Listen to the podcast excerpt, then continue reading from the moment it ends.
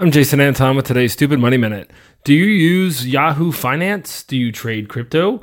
Well, good news. Yahoo Finance is integrating Bitcoin, Litecoin, and Ethereum trading.